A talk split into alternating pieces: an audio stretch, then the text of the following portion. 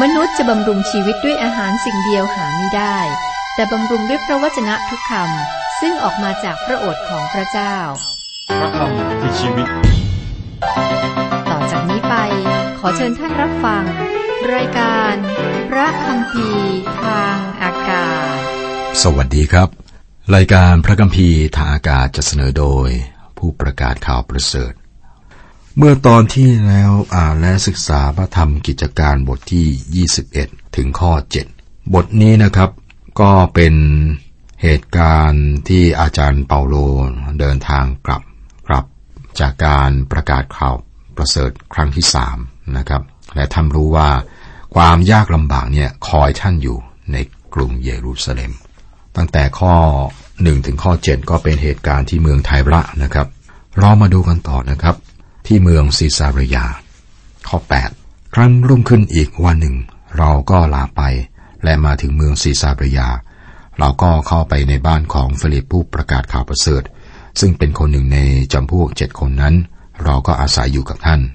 อัครทูตเปาโลเดินทางไปตามชายฝั่งจากที่หนึ่งไปอีกที่หนึ่ง ท่านคงมีความยินดีมากที่ได้พบกับพี่น้องเหล่านี้ตามทาง ข้อ 9 ฟิลิปมีบุตรหญิงพรหมจารีสี่คน ซึ่งเป็นผู้ทำนาย ฟิลิปเป็นผู้ประกาศ ข้อนี้ทำให้เราเห็นว่า ผู้หญิงมีตำแหน่งสำคัญในคริสตจักร ผู้หญิงเหล่านี้มีของประทานในการเผยพระวจนะ สมัยนั้นยังไม่มีพระคัมภีร์ภาคพันธสัญญาใหม่ครับ ดังนั้นจึงจำเป็นต้องมีของประทานการเผยพระวจนะในคริสตจักรยุคแรก ข้อ 10 11 ครั้งเมื่อเราอยู่ที่นั่นหลายวันแล้ว มี ชายผู้ทำนายคนหนึ่งลงมาจากแคว้นยูเดียชื่ออากาบัส ครั้งมาถึงเรา เขาก็เอาเครื่องคาดเอวของเปาโล ผูกมือและเท้าของตนกล่าวว่า พระวิญญาณบริสุทธิ์ตรัสดังนี้ว่า พวกยิวในกรุงเยรูซาเล็มจะผูกมัดคนที่เป็นเจ้าของเครื่องคาดเอวนี้ อย่างนี้ มอบไว้ในมือของคนต่างชาติ พระวิญญาณบริสุทธิ์ได้สำแดงแก่อาจารย์เปาโลถึงสิ่งที่จะเกิดขึ้นแก่ท่าน มื่อท่านขึ้นไป อันนี้จริงท่านลงไปที่กรุงเยรูซาเล็ม พระเจ้าไม่ประสงค์ให้อาจารย์เปาโลรู้สึกว่าท่านเดินไปติดกับอย่างไม่เต็มใจ อาจารย์เปาโลรู้ถึงสิ่งที่คอยท่านอยู่ในเยรูซาเล็ม และท่านยังเต็มใจครับที่จะไป ที่จริงผู้เผยพระชนะเหล่านี้ไม่ได้บอกอะไรใหม่แก่ท่าน บทที่แล้วนะครับ เมื่ออาจารย์เปาโลยังอยู่ใน เอเชียน้อยท่านก็รู้แล้วละครับว่าเครื่องจำจองและความยากลำบากคอยท่านอยู่ในกรุงเยรูซาเล็มข้อ 12 13 ครั้นเราได้ยินดังนั้น เรากับคนทั้งหลายที่อยู่ที่นั่นจึงอ้อนวอนเปาโลมิให้ขึ้นไปยังกรุงเยรูซาเล็ม ฝ่ายเปาโลตอบว่า เหตุไหนท่านทั้งหลายจึงร้องไห้และทำให้ก็ให้ข้าพเจ้าช้ำใจ ด้วยข้าพเจ้าเต็มใจพร้อมที่จะไปให้เขาผูกมัดไว้อย่างเดียวก็หาไม่ได้ แต่เต็มใจพร้อมที่จะตายที่กรุงเยรูซาเล็มด้วย เพราะเห็นแก่พระนามของพระเยซูคริสต์เจ้า ในแพทย์ลูกาเป็นผู้บันทึกพระธรรมกิจการนะครับ และบันทึกเรื่องเหล่านี้ หมอลูกาและคนอื่นๆก็ไม่ต้องการให้อาจารย์เปาโลเนี่ยไปที่กรุงเยรูซาเล็ม พระวิญญาณของพระเจ้าเปิดเผยแก่อาจารย์เปาโลว่าท่านจะถูกจับ ท่านไม่เพียงแต่เต็มใจถูกจับนะครับ แต่ท่านเต็มใจที่จะตายที่กรุงเยรูซาเล็ม ท่านก็ขอให้ ผู้เชื่อที่อยู่กับท่านอย่าร้องไห้เลยมันทำให้ท่านช้ำใจครับ คุณผู้ฟังครับ ผู้เชื่อมีความเป็นห่วงอากาทูตเปาโล พวกเขารักท่านมาก ข้อ 14 เมื่อท่านไม่ยอมฟังตามคำชักชวน เราก็หยุดพูดและกล่าวว่า ขอให้เป็นไปตามพระทัยพระเจ้าเถิดคิดว่าน้ำพระทัยของพระเจ้าได้สำเร็จครับ อาจารย์เปาโลที่กรุงเยรูซาเล็ม ข้อ 15ถึง17 ต่อมาเราก็จัดแจงเข้าของและขึ้นไปยังกรุงเยรูซาเล็ม สาวกบางคนที่มาจากเมืองซิซาริยาก็ได้ไปกับเรา เขานำเราไปหาคนหนึ่งชื่อ มานาสัน ชาวเกาะไซปรัส เป็นสาวกเก่าแก่ให้เราอาศัยอยู่กับคนนั้น เมื่อเรามาถึงกรุงเยรูซาเล็มแล้ว พวกพี่น้องก็รับรองเราไว้ด้วยความยินดี เมื่ออาจารย์เปโลมาถึงกรุงเยรูซาเล็มครับคริจักที่นั่นได้ต้อนรับท่านด้วยความยินดี ข้อ 18 ครั้งรุ่งขึ้น เปาโลกับเราทั้งหลายจึงเข้าไปหายากอบ และพวกผู้ปกครองก็อยู่พร้อมกันที่นั่น มีการต้อนรับยิ่งใหญ่จากคริสตจักรในกรุงเยรูซาเล็ม อาจารย์เปาโลเป็นผู้ที่ได้รับใช้พระคิดเจ้ามาอย่างเชี่ยวชาญโชคชนนะครับเรียกว่าแม่มีประสบการณ์ชั่วโมงบินสูง และท่านมีเครื่องหมายของพระคิดอยู่บนตัวท่าน ข้อ 19ถึง21 เมื่อเปาโลคำนับท่านเหล่านั้นแล้วจึงได้กล่าวถึงเหตุการณ์ทั้งปวงตามลำดับ ซึ่งพระเจ้าทรงโปรดกระทำในหมู่ผู้ในหมู่คนต่างชาติ โดยการปรนิบัติของท่าน ครั้นคนทั้งหลายได้ยินจึงสรรเสริญพระเจ้า และเขากล่าวแก่เปาโลว่า พี่เอ๋ยท่านเห็นว่ามีพวกยิวสักกี่พันคนที่เชื่อถือ และทุกคนยังมีใจร้อนรนในการถือธรรมบัญญัติ เขาทั้งหลายได้ยินถึงท่านว่าท่านได้สั่งสอนพวกยิวทั้งปวงที่อยู่ในหมู่ชนต่างชาติ ให้ละทิ้งโมเสสและว่าไม่ต้องให้บุตรของตนเข้าสุนัตหรือประพฤติตามธรรมเนียมเก่า พวกยิวบิดเบือนเรื่องที่อาจารย์เปโลทำนะครับ ซึ่งท่านก็ไม่ได้ทำในสิ่งที่พวกเขาอ้างว่าท่านสอนด้วย คุณผู้ฟังครับตอนนี้ครับ เรามาถึงอีกตอนหนึ่ง ซึ่งนักอธิบายพระคัมภีร์มีความเห็นแตกต่างกันอีก คืออาจารย์เปาโลอยู่ในน้ำพระทัยของพระเจ้าหรือไม่ เมื่อท่านไปกรุงเยรูซาเล็ม และบนตัวเอง ซึ่งมีการถวายเครื่องบูชา มีนักอธิบายพระคัมภีร์เห็นแตกต่างกันอีกครับ ผู้เชื่อในกรุงเยรูซาเล็ม มีนับพันพันคน คนยิวเหล่านี้ไม่ได้ละทิ้งบัญญัติของโมเสส แต่พวกเขาไม่สามารถบังคับให้คนต่างชาติถือบัญญัติของโมเสส แต่คนต่างชาติก็ไม่สามารถบังคับให้พวกยิวละทิ้งการกระทำตามธรรมบัญญัติ ตราบเท่าที่ไม่ได้ทำเพื่อจะรับความรอด คนที่ยืนยันว่าพระคุณของพระเจ้าไม่ได้บังคับให้คนต่างชาติรักษาบัญญัติของโมเสสดูเหมือนจะลืมไปนะครับว่า พระคุณเดียวกันนี้ครับ อนุญาตให้คนยิวเนี่ยรักษาบัญญัติต่อไป ถ้าพวกเขารู้สึกว่าเป็นน้ำพระทัยของพระเจ้า ยกตัวอย่างครับ อากาทูตเปโตร ไม่กินอะไรที่ค้านกับบัญญัติของโมเสสจนเมื่อท่านพบเปาโลในเมืองอันติโอกผู้ศรัทธาชาวยิวรังเกียจการกินสิ่งใดที่ถวายแก่ รูปเคารพสิ่งนี้ไม่รบกวนจิตสำนึกของคนต่างชาติเลย แต่ถ้าการกินเนื้อทำให้จิตสำนึกของพี่น้องอีกคนหนึ่งสะดุด นี่มันก็ผิด อาจารย์เปโลบอกชัดเจนมากนะครับ ว่าการกินเนื้อไม่ได้ทำให้เราเป็นที่โปรดปรานของพระเจ้า ในหนึ่งโครินธ์บทที่8ข้อ8อาหารไม่เป็นเครื่องที่ทำให้พระเจ้าทรงโปรดปรานเรา ถ้าเราไม่กินเราก็ไม่ขาดอะไร ถ้าเรากินเราก็ไม่ได้อะไรเป็นพิเศษ แล้วท่านก็ยังเขียนนะครับ เขียนว่าถ้าคนใดเติบโตขึ้นมาในธรรมเนียมใด พระคุณของพระเจ้าอนุญาตให้เขาทำตามธรรมเนียมนั้น หลังจากที่เขาต้อนรับพระคริสต์เป็นพระช่วยให้รอด ท่านเขียนนะครับ ในพระธรรมหนึ่งโครินธ์บทที่ 7 ข้อ 17 ถึงข้อ 20กับบอกเอาไว้ ว่าอย่างไรก็ตามองค์พระผู้เป็นเจ้าได้ทรงประทานฐานะ แก่แต่ละคนอย่างไร เมื่อพระเจ้าได้ทรงเรียกให้เขามาแล้ว ก็ให้เขาดำรงอยู่ในฐานะนั้น ข้าพเจ้าขอสั่งให้คริสตจักรทั้งหมดทำตาม ดังนั้น มีชายคนใดที่พระเจ้าทรงเรียกเมื่อเขาได้รับรอยเข้าสุนัตแล้วหรือ อย่าให้เขาลบรอยนั้นเสีย หรือมีชายคนใดที่พระเจ้าทรงเรียกเมื่อเขาไม่ได้เข้าสุนัตหรือ อย่าให้เขาเข้าสุนัตเลย การที่เข้าหรือไม่เข้าสุนัตไม่สำคัญอะไร แต่การประพฤติตามพระบัญญัติของพระเจ้านั้นสำคัญ ให้ทุกคนอยู่ในฐานะที่เขาอยู่เมื่อพระเจ้าทรงเรียกนั้น และท่านก็ใช้หลักการนี้ครับ ในการนำคนมาถึงองค์พระคริสต์ด้วย เพราะถึงแม้ว่าข้าพเจ้ามิได้อยู่ใต้บังคับของผู้ใด ข้าพเจ้าก็ยังยอมตัวเป็นทาสรับใช้คนทั้งปวง เพื่อจะได้ชนะใจคนมากยิ่งขึ้น ต่อพวกยิวข้าพเจ้าก็เป็นยิว เพื่อจะได้พวกยิว ต่อพวกที่อยู่ใต้ธรรมบัญญัติข้าพเจ้าก็มือก็เป็นเหมือนคนอยู่ใต้ธรรมบัญญัติ แต่ตัวข้าพเจ้าไม่ได้อยู่ใต้ธรรมบัญญัติ เพื่อจะได้คนที่อยู่ใต้ธรรมบัญญัตินั้น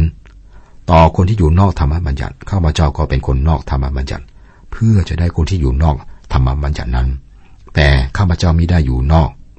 พระบัญญัติของพระเจ้า แต่อยู่ใต้พระบัญญัติแห่งพระคิดต่อคนอ่อนแอข้าพเจ้าก็เป็นคนอ่อนแอ เพื่อจะได้คนอ่อนแอข้าพเจ้ายอมเป็นคนทุกชนิดต่อคนทั้งปวง เพื่อจะช่วยเขาให้รอดได้บ้าง โดยทุกวิธีทาง ข้าพเจ้าทำอย่างนี้เพราะเห็นแก่ข่าวประเสริฐ เพื่อข้าพเจ้าจะได้มีส่วนในข่าวประเสริฐนั้นกับจากจดหมายฝากนะพระธรรมหนึ่งโครินบทที่ 9 ข้อ 19 ถึง 23 ไม่คิดว่าเราควรจะตำหนิท่านในสิ่งที่ท่านทำในกรุงเยรูซาเล็ม พระคุณของพระเจ้าครับ อนุญาตให้ท่านบนบนได้เพื่อนำคนยิวมาถึงองค์พระคิดถ้าท่านเป็นคนต่างชาติ มันก็จะเข้าข่ายว่าท่านรับธรรมเนียมที่แปลก เราเข้าใจการกระทำของอาจารย์เปาโลครับ เมื่อเราศึกษาและเข้าใจภูมิหลังนี้ ก็ 22 ถึง 26 เรื่องนั้นเป็นอย่างไร คนทั้งหลายคงจะทราบว่าท่านมาแล้ว เหตุฉะนั้นจงทำอย่างนี้ตามที่เราจะบอกแก่ท่านคือ ว่าเรามีคนสี่คนที่ได้บนตัวไว้ ท่านจงพาคนเหล่านั้นไปชำระตัวด้วยกันกับเขา และเสียเงินแทนเขาเพื่อเขาจะได้โกนศีรษะ คนทั้งหลายจึงจะรู้ว่าความที่เขาได้ยินถึงท่านนั้นเป็นความเท็จ แต่ท่านเองเป็นผู้ยึดถือและปฏิบัติตามธรรมธรรมบัญญัติอยู่ แต่ฝ่ายคนต่างชาติที่เชื่อนั้นเราได้เขียนจดหมายตัดสินให้เขาทั้งหลาย งดไม่รับประทานของซึ่งบูชาแก่รูปเคารพ ไม่รับประทานเลือด ไม่รับประทานเนื้อสัตว์ที่รัดคอตาย และไม่ร่วมประเวณี เปาโลจึงพาสี่คนนั้นไป และวันรุ่งขึ้นได้ชำระตัวด้วยกันกับเขา เขาจึงแล้วจึงเข้าไปในพระวิหาร ประกาศวันที่การชำระนั้นจะสำเร็จ คือวันที่จะนำเครื่องบูชามาถวายเพื่อคนเหล่านั้นทุกคน อาจารย์เปโลควรจะทำอย่างไร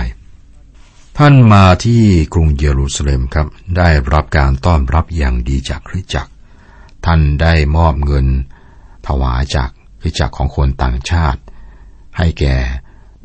คริสเตียนที่ยากจนในกรุงเยรูซาเล็มนะครับ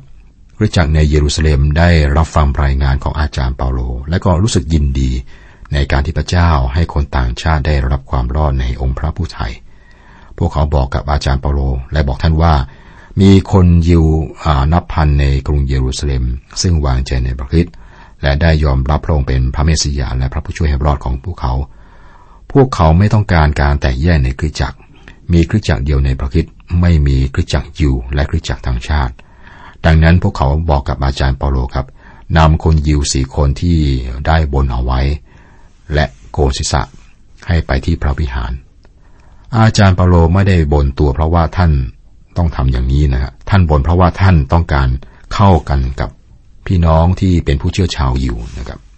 เปาโลในวิหารที่กรุงเยรูซาเล็มข้อ 27-28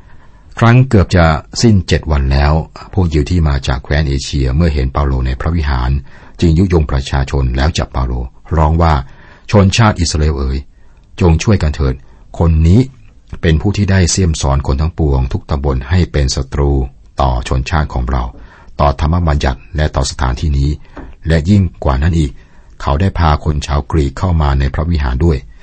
จึงทำให้ที่บริสุทธิ์นี้เป็นมลทิน ฝูงชนเหล่านี้ครับทำตามสิ่งที่คิดขึ้นเอง และข้อมูลผิดนะเหมือนกับฝูงชนทั่วไป เขาได้ข้อมูลผิด ข้อ 29 เพราะแต่ก่อนคนเหล่านั้นเห็น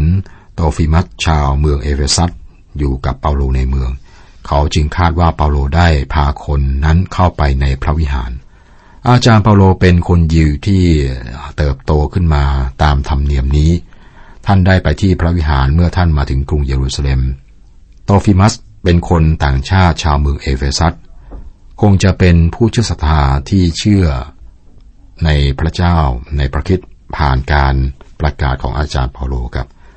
เมื่อเขาอยู่ในกรุงเยรูซาเล็มกับอาจารย์เปาโล เขาคงจะไม่มีความต้องการที่จะไปพระวิหารหรือร่วมในพิธีกรรมในพระวิหาร นั่นไม่ใช่ภูมิหลังของเขานะครับ แต่เขาทำได้ถ้าเขาต้องการโดยพระคุณ แน่นอน อาจารย์เปาโลก็รู้ว่าการบ่นของท่านก็ไม่มีผลต่อความรอดในพระผู้ไทยของท่าน ทั้งคนยิวและคนต่างชาติเนี่ยรอดโดยพระคุณของพระเจ้าทางพระคิดเท่านั้น การบ่นของอาจารย์เปาโลคงจะรวมถึงการอดอาหาร การกินอาหารบางชนิด นั่นเป็นภูมิหลังของท่านเองครับ ข้อ30ถึง32 แล้วคนทั้งเมืองก็ฮือฮือกันขึ้น คนทั้งหลายก็วิ่งเข้าไปรวมกัน และจับเปาโลออกจากพระวิหาร แล้วก็ปิดประตูเสียทันที เมื่อเขากำลังหาช่องจะฆ่าเปาโล ข่าวนั้นลือไปยังผู้บังคับกองพันว่ากรุงเยรูซาเล็มเกิดการวุ่นวายขึ้นทั้งเมือง ในทันใดนั้นนายทหารจึงคุมพวกทหารกับนายร้อย วิ่งไปยังคนทั้งปวง เมื่อเขาทั้งหลายเห็นนายพันกับพวกทหารมาจึงหยุดตีเปาโล สังเกตความขมขื่นและความเกลียดชังต่อเปาโล พวกเขาเกลียดชังท่านเพราะว่าท่านสอนว่าความรอดไม่ได้เกิดจากการทำตามบัญญัติของโมเสสอากาทูตเปาโลทำถูกต้องในการทำตามธรรมเนียมของตนนะครับ ถ้าท่านต้องการ ท่านพยายามนำคนของท่านมาเชื่อ แม้ว่ามันไม่ได้ทำให้แผนการของท่านสำเร็จ แต่มันสำเร็จตามแผนการของพระเจ้า ฝูงชนเหล่านี้ครับ คงจะฆ่าอัครทูตเปาโลถ้าผู้บังคับกองพันและทหารไม่ได้เข้ามาแทรกแซง อัครทูตเปาโลถูกจับ ข้อ 33นายพันจึงเข้าไปใกล้แล้วจับเปาโล สั่งให้เอาโซ่สองเส้นล่ามไว้ แล้วถามว่าท่านเป็นใคร จะได้ทำอะไรบ้าง และได้ทำอะไรบ้างนายพันไม่รู้จักอาจารย์เปาโล เขาก็ไม่รู้ว่าท่านเป็นใคร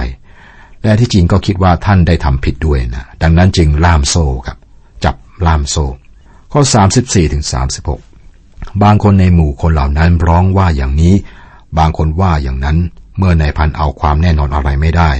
เพราะวุ่นวายมากจึงสั่งให้พาเปาโลเข้าไปในกรมทหาร ครั้งมาถึงบันไดแล้ว พวกทหารจึงยกเปาโลขึ้น เพราะคนทั้งปวงกำลังคอยทำร้าย เพราะคนทั้งปวงเหล่านั้นตามไปร้องว่าจงเอาเขาไปฆ่าเสีย เมื่อนายพันไม่ได้ข้อมูลอะไรจากฝูงชนครับ เขาก็นำอาจารย์เปาโลเข้าไปในกรมทหาร เพื่อดูว่าท่านทำอะไรผิด แต่ฝูงชนไม่ต้องการอะไรนอกจากจะเอาชีวิตของอาจารย์เปาโล ข้อ 37 เมื่อพวกทหารจะพาเปาโลเข้าไปในกรมทหาร เปาโลจึงกล่าวแก่นายพันว่า ข้าพเจ้าจะพูดกับท่านสักหน่อยได้หรือนายพันจึงถามว่าเจ้าพูดภาษากรีกได้หรือนายพันแปลกใจกับนายพันเป็นทหารโรมันตำแหน่งนายพันเขาคิดว่า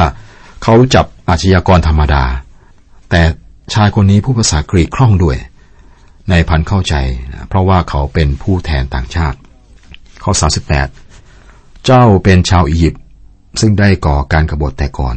และพาพวกมือมีดสี่พันคนเข้าไปในถิ่นทุรกันดารไม่ใช่หรือนายพานคิดว่าอาจารย์เปาโลเนี่ยเป็นผู้นำกบฏนะที่พาคนเข้าไปในถิ่นทุรกันดาร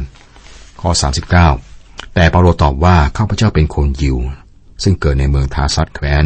ซิลิเซีย ไม่ใช่พลเมืองของเมืองย่อมย่อม ข้าพเจ้าขอท่านอนุญาตให้พูดกับคนทั้งปวงสักหน่อย อาจารย์เปาโลก็พูดภาษากรีก ท่านบอกนายพันว่าท่านเป็นคนยิว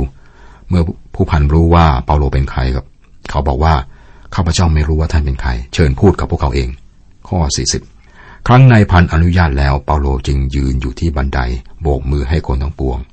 เมื่อคนทั้งปวงนิ่งเงียบลงแล้ว ท่านจึงกล่าวแก่เขาเป็นภาษาเฮบรูว่า แม้ว่าอาจารย์เปาโลพูดกับนายพันเป็นภาษากรีกครับ แต่เมื่อท่านพูดกับฝูงชนชาวยิวครับ ท่านก็พูดภาษา ภาษายิวหรือว่าภาษาเฮบรู ภาษาท้องถิ่นของพวกเขา และเมื่อท่านเริ่มกับพวกเขาเป็นภาษาเฮบรูครับ พวกเขาจึงฟังท่าน จบบทที่ 21 นะครับ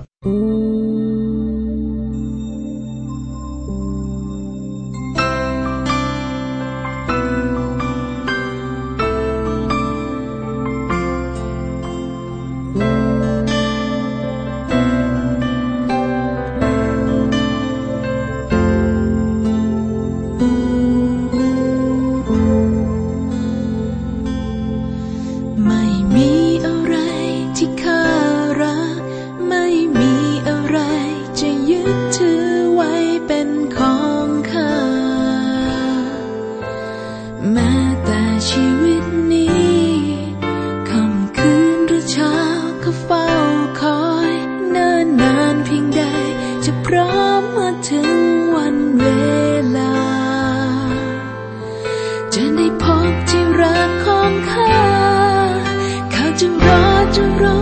จนพระองค์ทรงกลับมา